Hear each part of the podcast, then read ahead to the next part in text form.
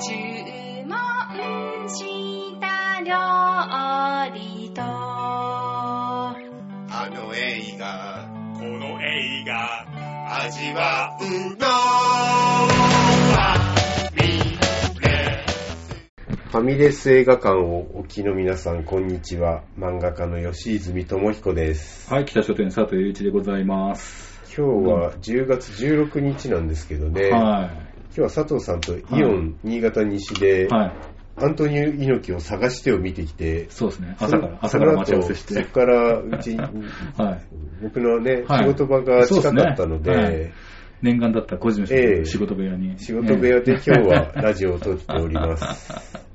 いや、いいですね。今、だからまだね、ここ到着して5分とかなんだけど、もういろいろと新鮮で面白い。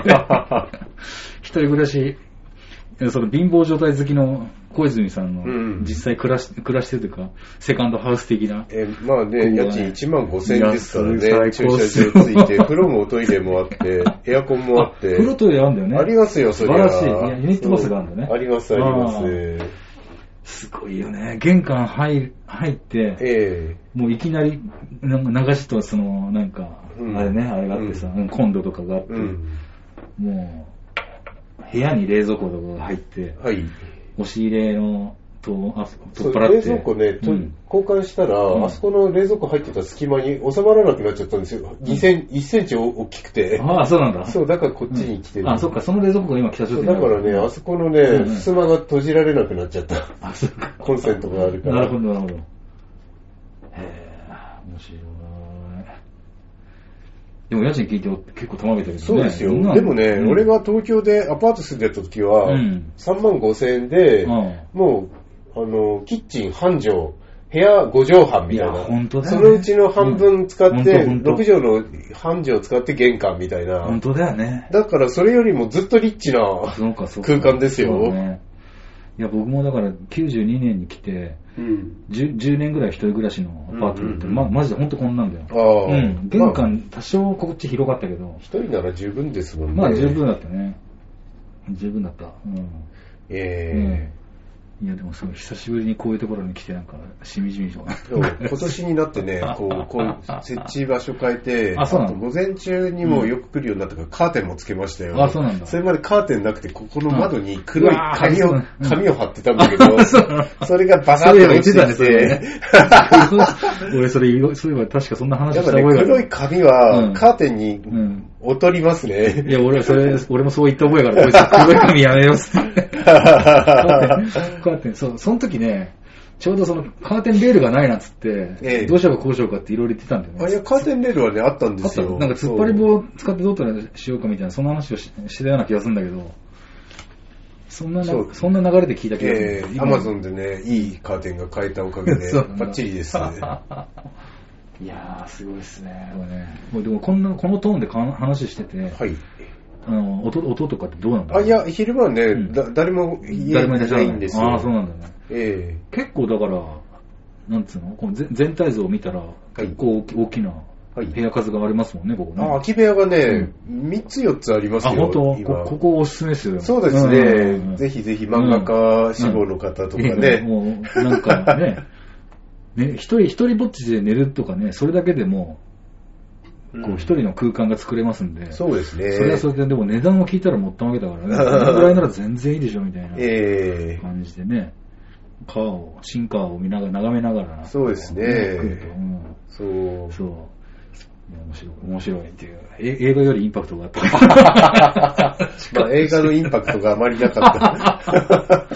まあね。うん。さあ今日はですね、そんな感じでいきますなんか。か何の謎かけだっていうかね、アントニオ猪木を探してっていうね。まあ、アントニオ猪木の出番が少ないからそういうタイトルをつけたんじゃないかみたいな。なんかね。ええうんそう、まあ、猪木のドキュメンタリーだけど、はいそのね、まあ、いまず最初良かったですよね。うんあの、ブラジルを訪ねていくじゃないですか。うん。よかったです。でもね、あそこね、うん猪木の自伝を俺は読んでるので、はい。途中はいのどっかのうんパナマ運河じゃみたいなところで、い猪木のじいさんが、はい青いバナナを食べたら腸閉塞で死んじゃうっていう大事件が起こるんですよ。うんうんうんあ、それ流すんだ、みたいな。うん触れてない。うんそう、だからそれから、うん青いバナナは毒があるから、うん絶対食べちゃいけないっていうのが肝に銘じてるんですよ。なるほど。おおおじいさんがね、あの、猪木のじいさんが、うん確か、議員とかもやってたうん豪快な人で、うん大丈夫大丈夫っつってうんバリバリ食っちゃったみたいな。それで死んじゃったそう。そもそもそのじいじいさんが、あれしたの？一年発起してに海を渡ったわけよ。じゃないですかね。ね。なんとなく、ブラジルのコーヒー農園にいたら力道山に拾われたみたいな有名なエピソードで、ええ。なんかそそれで思い描く絵面でなんか完結しちゃってるところがあって、ええ。細かくは分かってないっていうかね、よくよく考えれば普通に暮らしてたわけだから、まあ、最初の1年半は奴隷同然の暮らしで、うん。その翌年、えっ、と、畑を借りて、うん。その時もね、隣の畑の作物とうん。自分のところとうん別のをやったら、自分のところの方が、大当たりして、うん。あのー結構富を得られたみたいな、うん。そういう話とかあ,、あったと思いますよ。うん。うん。まあね、映像で、映像で大体、ああ、こういう感じなんだっていうのは、ええ。ね最初割とだから良かったですよ。そう、うん。まあ、ところがね、うんうんその後、ん。なんか、ん。棚橋とか、岡田和親とか、ね。まあ、上野毛の前月号を読んでたから、はい大体、あの、あ、そうなんだっていう覚悟はできてたんだけど。えー二人が、あの、誰よりも尺を取ってるみたいな。で、それ、お岡田さんよりか、棚橋さんの方がうん。出番が多いみたいな、うん。そういう、うん。あれで、うん。まあ、でもね、二人とも、まあ、あの、意図としてはわかるんですよ。うん猪木とうん現代のファンをつなげる架け橋になるっていう。うんただ、だから、だけど、んあまりに関係が薄い。うん。本当だよね。岡田さんに至っては3回しか会ったことないっていう。うん。棚橋のエピソードにしてもなんか、あの猪木問答とかを、はい。なんかこうね、間にかませるとかも、ええ。あんましね、別に今の人、なおのことね、うんまあ、当時の棚橋さんにとって重要なポイントだったんだっていうのと、あと、看板を外す。そうね。ええ。うん。まあ、有有田さんが、有田さんって有田が一緒に出てて、ええ。まあね、その辺のことを、要するに、猪木に言われたことを、はい。にこの猪木問答と呼ばれるあれに関して、ええ。ね、そういうことじゃなくて、言いたいことを言って、あのね、プロレス、自分はここでプロレスをやりますって。つまり、本当に、猪木が新日本にいろいろ 格闘技の色を濃色濃くしようとしてた時代だったわけだよね、あの時は。あ面白かったですね。うんあのーあの、あの人、中西じゃなくて、あの、ケンソ健健三三じゃなくて健三一番最初に言った、あの、中西でしょあ、中西だっけ？新日へ行った武藤です武藤です。おめえはそれでいいやって。あれすごいよね。でもね、何に怒ってるって言われて、うんでも、あの、上野毛では、うん田中さん、あそこでは猪木会長に怒ってますって言おうかすごい迷ったって言ってましたよ。中西もそこ、あのー、永田もそれが言い切れずに、上にいるすべてですなんですよね、あれってね。奴らに気づかせろなんて言われて、もうや、奴らに気づかせろって 他人事のように言う、ね。猪木は何を求めてたんだろう。最後最終的に俺に聞くなっていうとこもう爆笑、なんかもう爆笑しそうになったけど、ええさっきあの映画見てて。ね。俺に言なうんか猪木がさ、あそこでうなる答えってあったのかな、想 いやいいじゃない定ですか。想定して。それ多分ないんだろうね、あれはね。うん、おー、なるほど、うん。それ、それはいいぞ。あの、でも、神プロとかでも散々いじらんてたよね、あれ、あの時ね、ええ。次の号とかでね。そうですうん。ね。花熊優作さんだかがさ、え神プロに当時連載しててさ、ええ。ああの日のこと書いててさ、藤波が書いて、藤波が書いてたってさ。よかった、あの場にいなくてって、藤波確かに、藤波があそこにいたらどう、どういじられるか分かったもんじゃないっていうね。うん。本当ですよ。いろいろ、いろいろでも楽しめたんだよね。大事故ですよ。うん。まあでもね、そんな猪木問答なんて、うん。猪木の歴史から見たら、もう全然、全然そうだ。って現役ではないんだから。そううん。すすごい小さな出来事ですよ。そうそうそう。あれはほら、往年の猪木を知って楽しむだけのことだから。そう、だからねね北朝鮮のことも触れてないし、いや、触れてないこといろいろ考えちゃったけど。そう北朝鮮触れてないね。うん。え。関わってる人だって、だって、やっぱり長州と前田がいないっていうのが、ここも相当にでかいな、っていう聞くべき人に話を聞いてないぞ、みたいなまあ。だからこんな2時間なかったじゃないですか。ええ多分そんな尺で収まらないほどのなんかやっぱね、それがあるんだけど、佐山悟もそうなんですよまさにまさにそれですまあ、藤波は出てましたけどね。うん藤波は、なんかこの時も自分はいなかったみたいな。あ、藤原義明良かったですね。そうですね。あ、藤原義明今まだ元気なんだ、みたいな。まあそうだね。でも藤波さ、うんなんか階段登る時もハーハー言ってね。言ってますね。いまあその辺が、でもそれこそ棚橋も、やっぱりドームで歩いてるとこ後ろからこうカットだったけど、ええやっぱちょちょっとバランスがね、あ、も本当う若干ビッコ引いてるような感じがありましたよね。ええうんやっぱ体痛めてるんですね。まあ、どっかしらそういうのあんのかなと思ったけど。ええうんまあそうなんだよね。だから、岡田和親、岡田和親に棚橋とかって言われても、ええ有田が一番プロレスラーっぽかったなって感じだね。たたたずたたずまいとかがなんかそうですねな。そんな感じがしたけど。まあ、神田伯山のね、講談とかね。ああ、そうあったね。そううん、そうだ。巌流島。巌流島、まあそれよりまあ巌流島の映像もうちょっと出せよ、みた本いな。当だよね。巌流島も、だってなぜ巌流島に至ったかの話もさ、あんましわかんないじゃないあれですか。は、なんか、もう、うん長州とか前田とかにうんつつかれて、ごまかすためにやったんですよね。なんか、い正確なところがよくわかんないけど、まあ、なんなんやかんやと、新日本プロレス事件史で考えたら、うんあのあの辺一番忙しい時 時代だから。なんか問題のすり替えをうんして、まあした結果、ろうね巌流島になったんですよ。そうそうそう。海賊男とかいたじゃん。そう、海賊男で、うんなんか人気出ると思ったら、なんか大滑りしたみたいな。うんこけてっていう。ええそういうの関係してるよね。ねえ、うん。一番よく分かってない頃かもしれない。俺中学2年生だったんだけど、うん。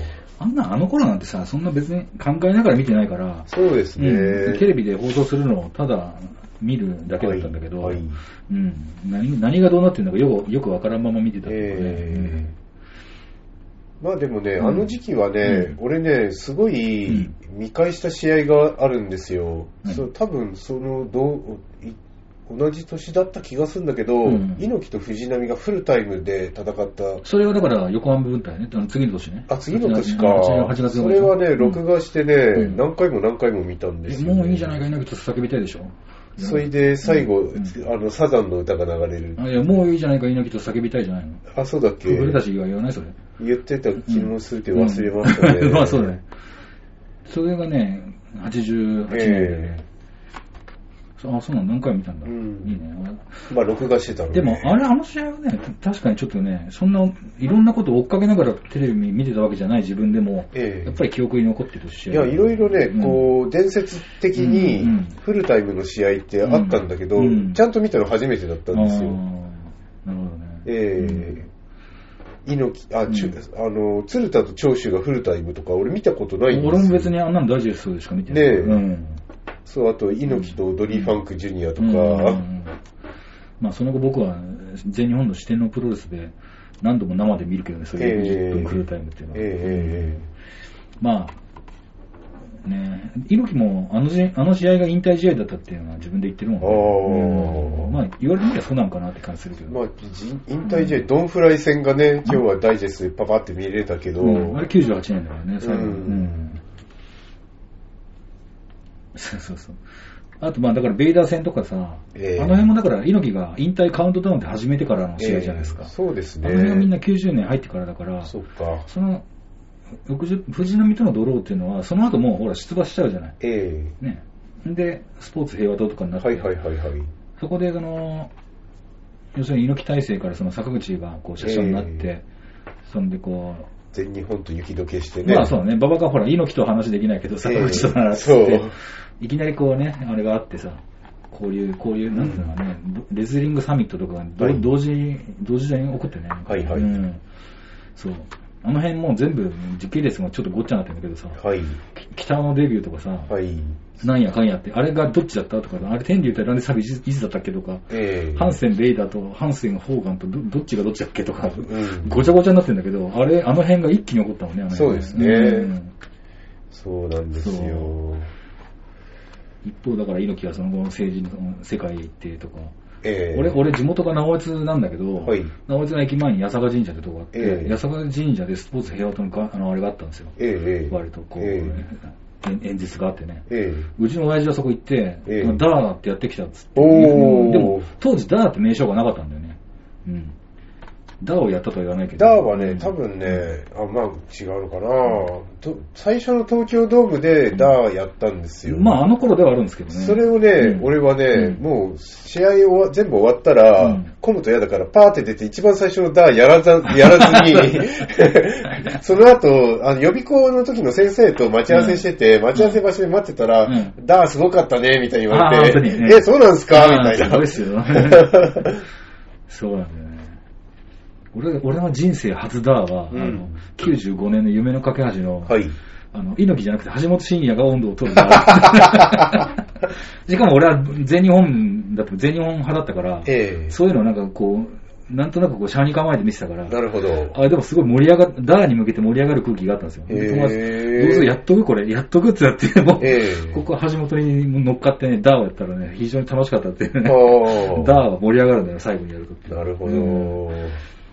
まあ、それ以降割とね、ダーが、ええなんかもうね、1、2、3ダー自体が、こう、だんだんこう市民権を得てくるというか、ええ当たり前になってくるという。ほら、あの、あの頃の、リングの魂っていう、あ、やってましたね。バがあって、あれ、なんちゃん。なんちゃんとあのね、石黒健ちゃんと、ええ春一番がね、たまに出てくるんだけど、えー春一番の影響がかなりでかいと思うね。あえウィンーあ、そうかそうかそうか本。当に流行のために。芸人たちが心の底から楽しんでるからね、えそのダーをやるのに。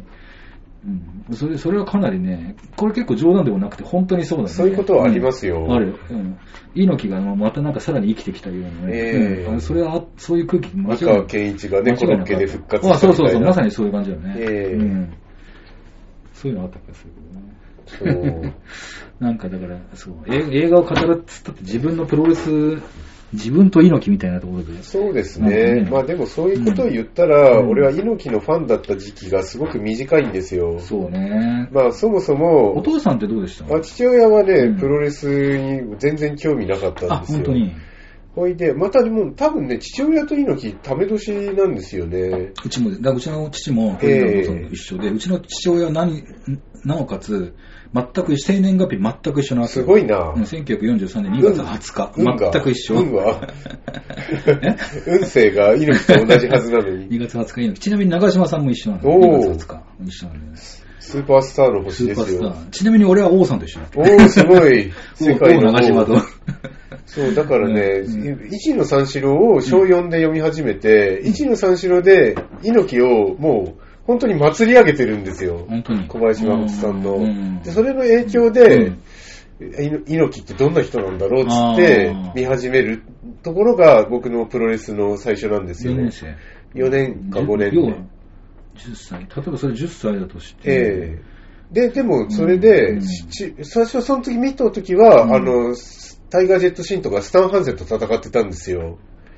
もうちょっとするとね、タイガーマスクが現れるんですよ。もうちょっと現れるね。そう、そしたらもうね。そ,そ70年代だもんね。そう、うん、そしたらもうタイガーの方がガーンともう、タイガーを見せろ、もっと見せろみたいな。うん、なるね。あ、じゃあ、最初見た時はね、藤波が、ちょうど、あの、ニューヨークから凱旋して、マッチ、うん、ドラゴンス,、ープレックスとか、あの、トペとかやって、え、こんなプロレスあんの？みたいなすごいびっくりした時でもあるんですよ。その、その当時の、なんか他に小泉さんが夢中になったカルチャーみたいなのってなんかあんの？ガンダム。だよね。同時代だもんね。そう。そっか。あと沢田研二。うん。クラスで話題になるような感じだった。そうですね。本当に。みんな、あと、まあ、それより前から、うん、あの、あの、志村とか、ドリフとかはあったけど。そっか。でもそういう中にアントニオ・ユーゲンも一つ、ね、そうそうそうそうそう。うんそれで、だからね、うん。タイガーが出るでしょ、うん。で、タイガーの後はもうね、あの、前田とかも来ちゃうし、長州が来るし、るるあ、長州、前田っつって、うん。だから猪木がもう壁に、壁としての猪木になるんですよ。うん。で、世代対立になって、うん。で、ニューリーダーっつって、猪木をやっつけろみたいな、猪木憎しみたいになって、行くんですよ。うん。だから、巌流島も見てはいたけど、なんかごまかしてんじゃねえよみたいな。それらがみんなぐちゃぐちゃになって、なんかそのね、巌流島の方に。そう。くような感じもあって。そうです、そうです。でも、猪木の本は読んでたんですよ、なぜか。猪木漢字辞典と、うん、アントニオ猪木。うん、猪木の辞典って何種類か出てて、3種類ぐらい読んでますね。最初、ワニの豆本みたいな本で出てて、それ読んだのが最初なんですよ。うんそうだよね。でもそこがね、5歳差でかいんだよね、個人差とね。俺はやっぱ物心ついたらもうタイガーマスクの熱狂で新日本プロレスに気がつくみたいなところがあって、そもそも親父が、親父が見てるもんだったからね、やっぱね。なるほど。うん、だからね、猪木が異種格闘技戦するじゃないですか。うん、レオスピンクスでやった日も、うん前田のどんなかやにいる戦前に完全に食われてたんですよ。それもテレビ上も、テレビで見てるんですそうそうそうそう。その時は高校生でしたね。うん全然その辺アンテナ張ってなかったんだよね、リアルタイムで。そっか。だけどどうしてもやっぱりね、タイガーマスクの熱狂と、ええ、なんかこう、自分のガキの頃の記憶だけど、筋肉マンが同時にあったわけでしょ。そうですね。筋肉マンを楽しんでる目線と、えー、ワールドプロレスリングの目線がね、割と似てたような気がしてる、ね、なるほど。俺ちょっと嫌いだったんです、それが。う。うん。なんかみんなで盛り、なんかもうイケイケで盛り上がるみたいな。なんか猪木もそうだし、なんか古舘の実況的なのを口真似するやつがいたりして、なるほど。なんかこう、嫌いな、苦手な先輩とかが、まあ、それで全日派になったんですいや、関係ないと思うんだよ。でも、長州とかがガキの頃から嫌いだったのは、多分俺嫌いな人が好きなのが長州力だったから 嫌いな先輩が、なんか崇拝してる感じがあって、えー長州力とかあの辺のなんか、古古舘の実況のからで見る新日本プロレスみたいなのを、えあの、どやってる感じが、なんかね、ガキの頃ちょっと苦手というか、ね、なるほど、うん、俺が本当に入り口っていうのはやっぱ天竜革命の頃の天竜源一郎で。流言法。流言法でもないんだよね。その後の天竜のなんか、うん、なんか一人ぼっち感というかね。あれ、あれになんで、なんであんなに惹かれたのかわかんないけど。まあ、ブルースですよ。まあ、それが、その、自分がなんかそれなりに年頃だったのもあるよね。多感な、こう中学生だったのもあったけどさ。はい。うん、小学校の頃のあの、なんか体育会のノリの、筋肉マンだったり、新日本プロレスってものにどうしても馴染めないっていうのが、ガキの頃あったんだね。うん。まあまあ、だからなん、なんかね、まあそう、そう言いながらも、こうやって振り返ってみると、すごいなんかこう、ドドラマというか。そうですね。うん、まあそういうね、うん、だから、対立、壁となったとしても、うん、そこには猪木の存在感が強くあったからで、ヒールとしてっていうか、そのね、敵として見た猪木が、やっぱすごい、すごい存在だったから盛り上がったわけですよ。そうですね。なんかね、もう、新日本の旗揚げの時の、えー、大田区体育館での、その、はい、ウイス城とかで、倍いはい、梅城子と、倍城千恵子もなんか端に映ってたけどさ、はい、ああいう絵、ね、ああいう絵的なもん、桜考えちゃうよね。あれ、寅さん始まったばっかの頃だろ、あれとか、ね、そう、うわ、そうなんだと、ファミレス映画館で言えばさくら。トラさんだとあんなにもう幸薄い感じのね、ねで演じて、すごいなと思ってね。まあ、もっとそういう映像をどんどん見たかったようなそうなんですよ、うん、まあね、うん、ドラマがつまらなくて、うん、3, 3回ドラマが ドラマパートがあるんだけど、最初なんか80年代のある頃って言って、なんか IWGP2 回目で、猪木と砲丸戦を、少年が見たがってるけど、お姉ちゃんが多分金八先生が見たいんですよね。それでチャンネル系争いで負けて、友達に電話で実況してもらってか、テレビの音声を聞かせてもらって、盛り上がるみたいな場面があるんだけど、うん、もう本当にね、うん、お金がないって嫌だなって思うのが、あそこでそろそろお父さんいいかなってテレビをつけようとするんですよ。普通つけっぱなしでしょ、そんな食卓でさ、これからテレビ、だからテレビを、なんか、チャンネルをガチャガチャやって、お姉ちゃんと争うが自然な表現じゃないですか。だけど、そこでつけるつけないのところで、お姉ちゃんにコブラ追走されてっていうのと、もうほんとなんか、なんかもう表現が、貧しいなーって思った。貧しい、どういうことなんだろうね、あれね。いや、だからテレビの映像権が取れないから、そういうことだよね。そう。だから映画自体もうん猪木の試合とかすごい少ないのってやっぱ予算の関係じゃないですかあね。そうなんかな。ううんん。確かにでもチャンネル争いは、なんか太陽に吠えろって金八先生でしょ？そう。テレビの画像があっちこっち行ってっていうのうんが確かに面白いよね。それでもう一発で伝わるもんね。そう、んでね、新潟はね、うん幸いなことに、うんプロレスが録画中継で一周遅れだったんですよ。あ、そうなんだ。だから、うん東京の人は金八先生とうんプロレスをどっちか選ばなきゃいけなかったんだけど、そっかそっかそっか。7時からうんプロレス、うん8時から金八先生が両方見れたっていう、うん地方、うん地方うんゆえのうん幸運があったんですよ。うんそっかそっか。そうだよね。だからあんな姉ちゃんの小風呂ついててごまかしてないね。ええ そういうことじゃねえっていう話だよね。そうですねう。んちょっと悲しくなる表現でしたね。そっか。まあ、あの V を見てると、でも、本当自分の同世代の出来事じゃそうだよね、なんかね。世代世代的にね。見てるあれのなんか、中心っていうのがさ。はい。うん。小泉さん世代と言ってもいいのかなあの少年の。そうですね。うん俺はもうちょっとちっちゃかったかもしれないけど。えそうですね。ドラマパートは確かに。なんかドラマパートが不評っていうのがすごい、そういう声がたくさんで。えそう。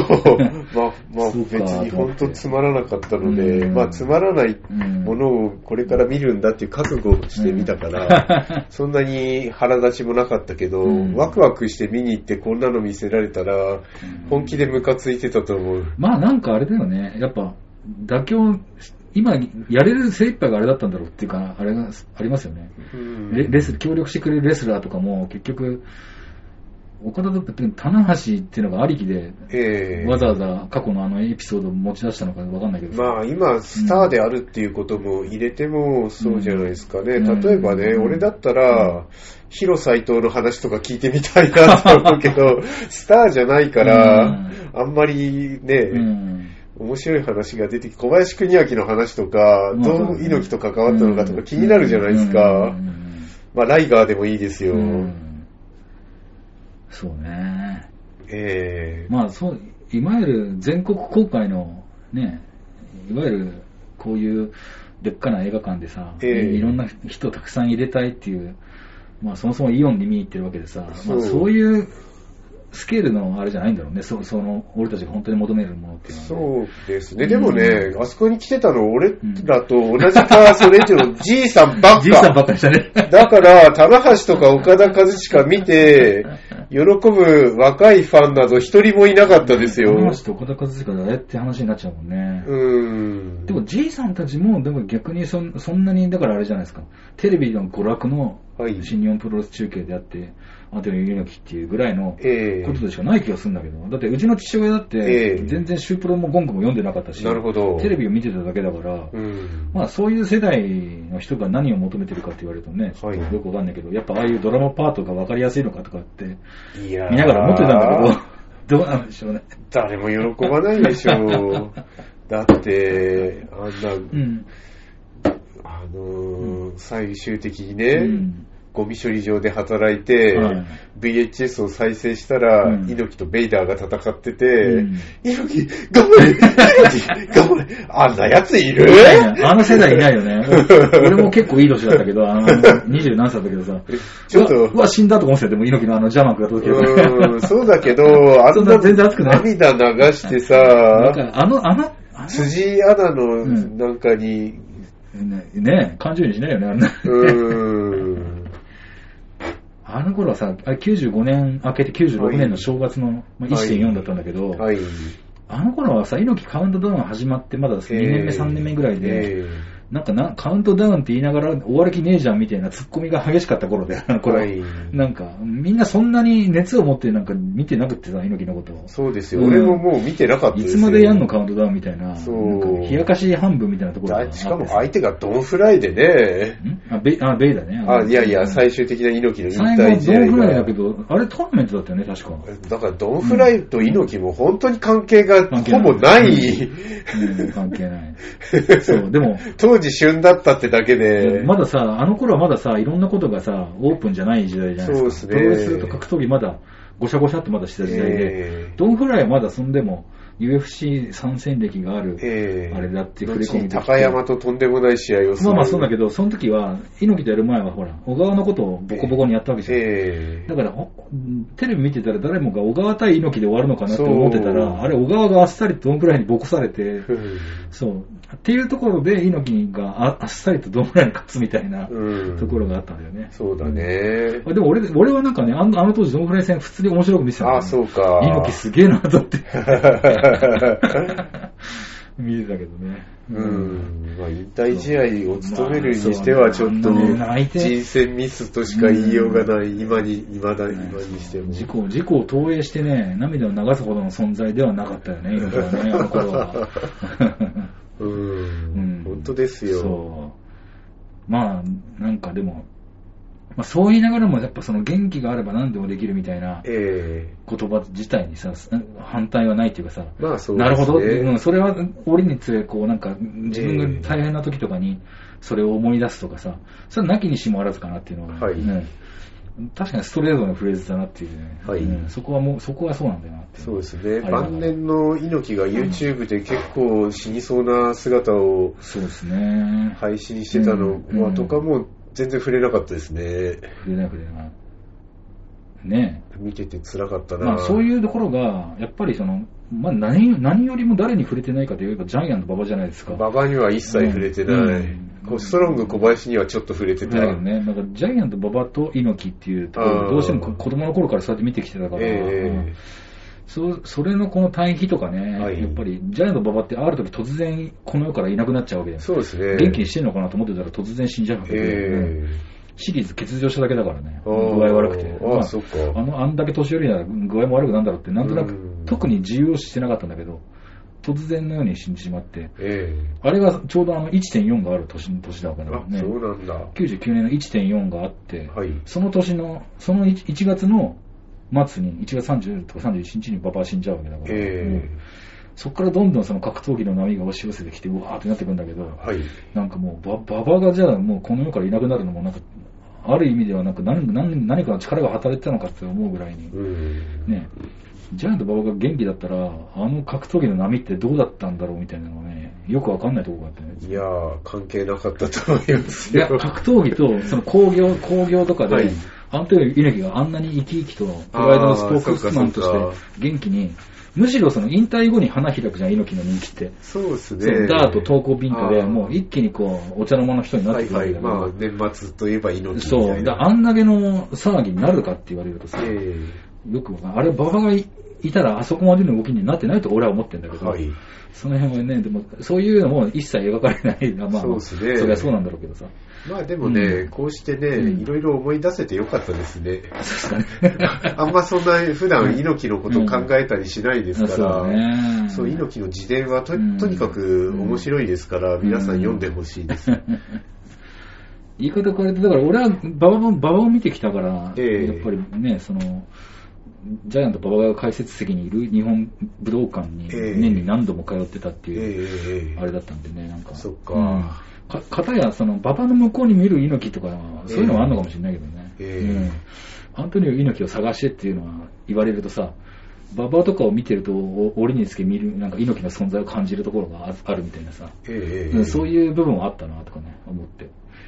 なんか、あの、先々月号の上野毛で、あの、柳沢健さんと中井さんあはいはい。はがい、猪木一年、一周期追悼号みたいになってて、はい。格闘技の、総合格闘技の源流は猪木あり戦だっつって、はい。わーって盛り上がったんですよ。はい。そしたら次の号の椎名元樹さんが、うん。それはちょっととんでもない歴史改ざんだっつって、やっぱ UFC の初回が行われた93年から、うん。MMA がうん。本当に始まったんだって、うん。強く断言してその流れを否定してたのが全くその通りだなって思ってて、まあもちろん影響はああっただろうし、うんそのす土壌は作っただろうけど、うん。あのオクタゴンで、うん。顔面パンチありで、うん。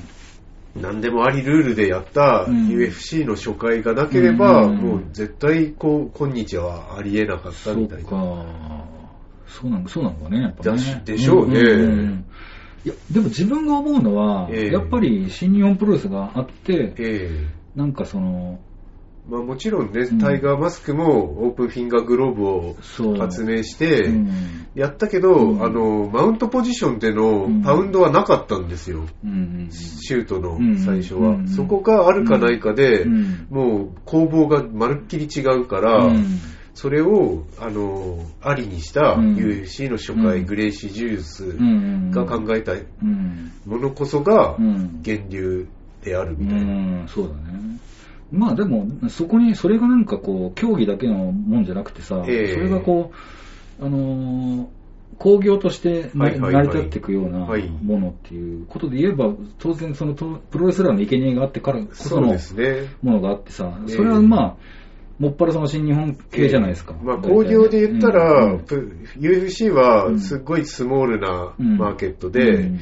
プライドがダーンって、その時当時世界最大のマーケットだったわそうけで、ですね。日本、だから日本になんで知れ渡ったかっていうのも、はい、やっぱりある、ケン・シャムロックがはい、あっさりと締め落とされたっていうのがインパクト強かったと思そうですね。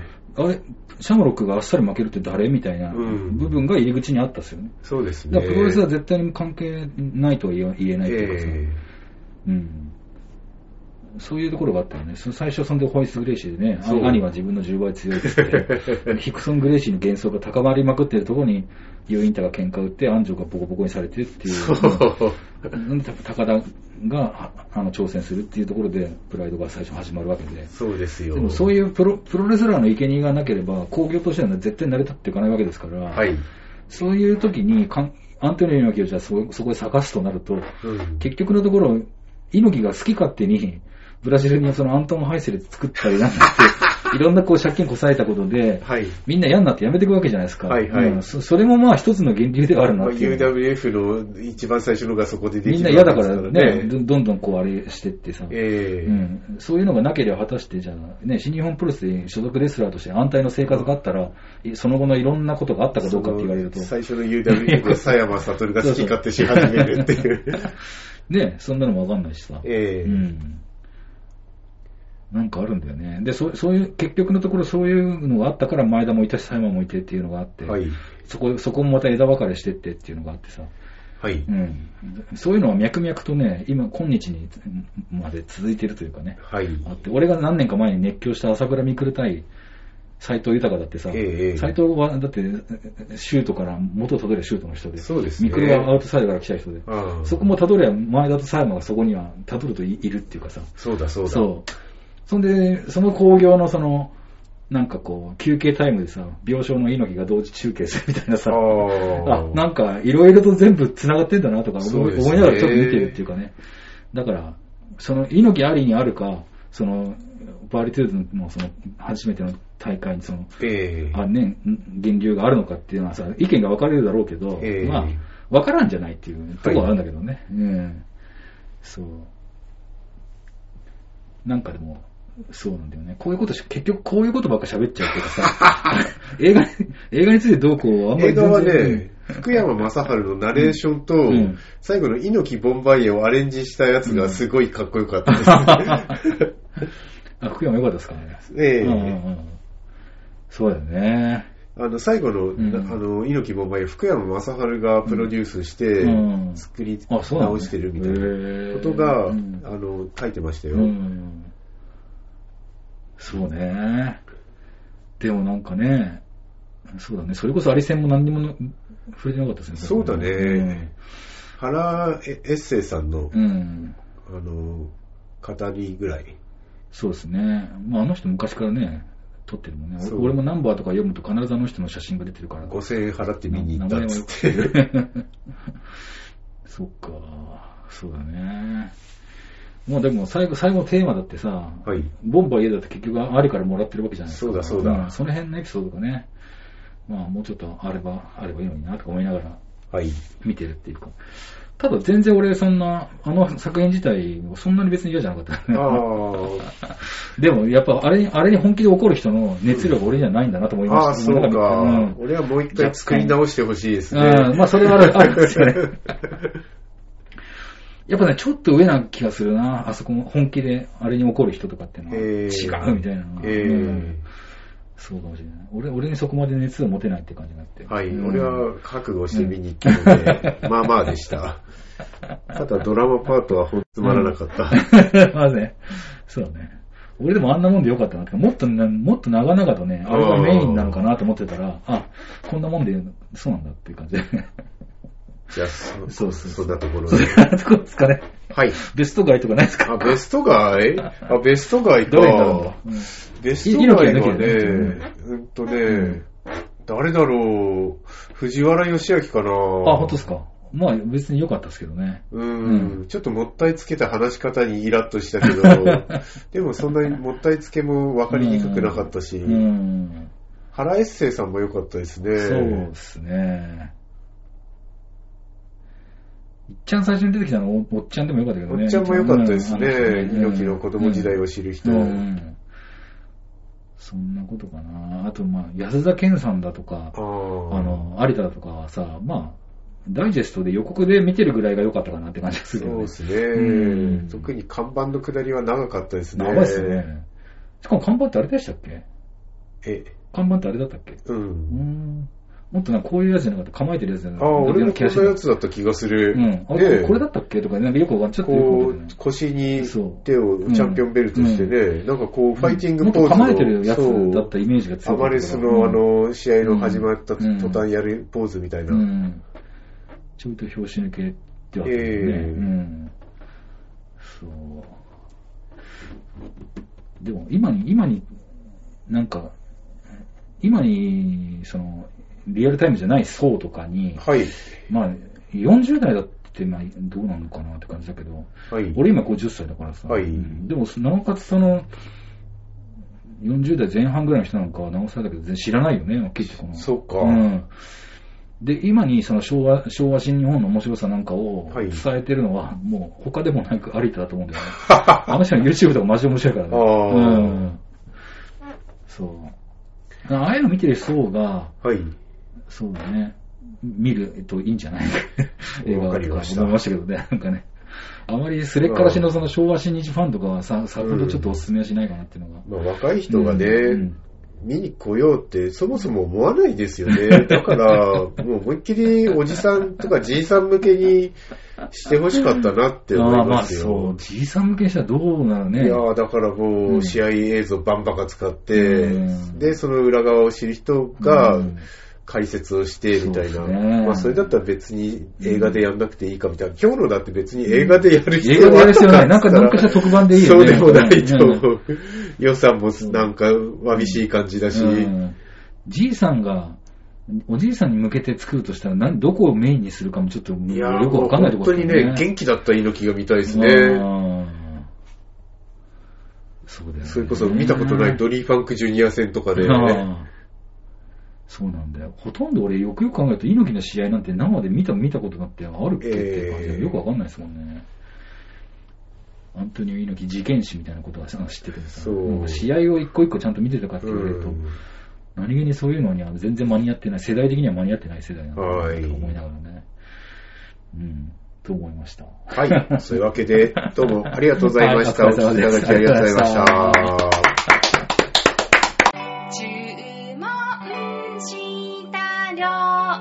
りと。あの映画。この映画。味わうの。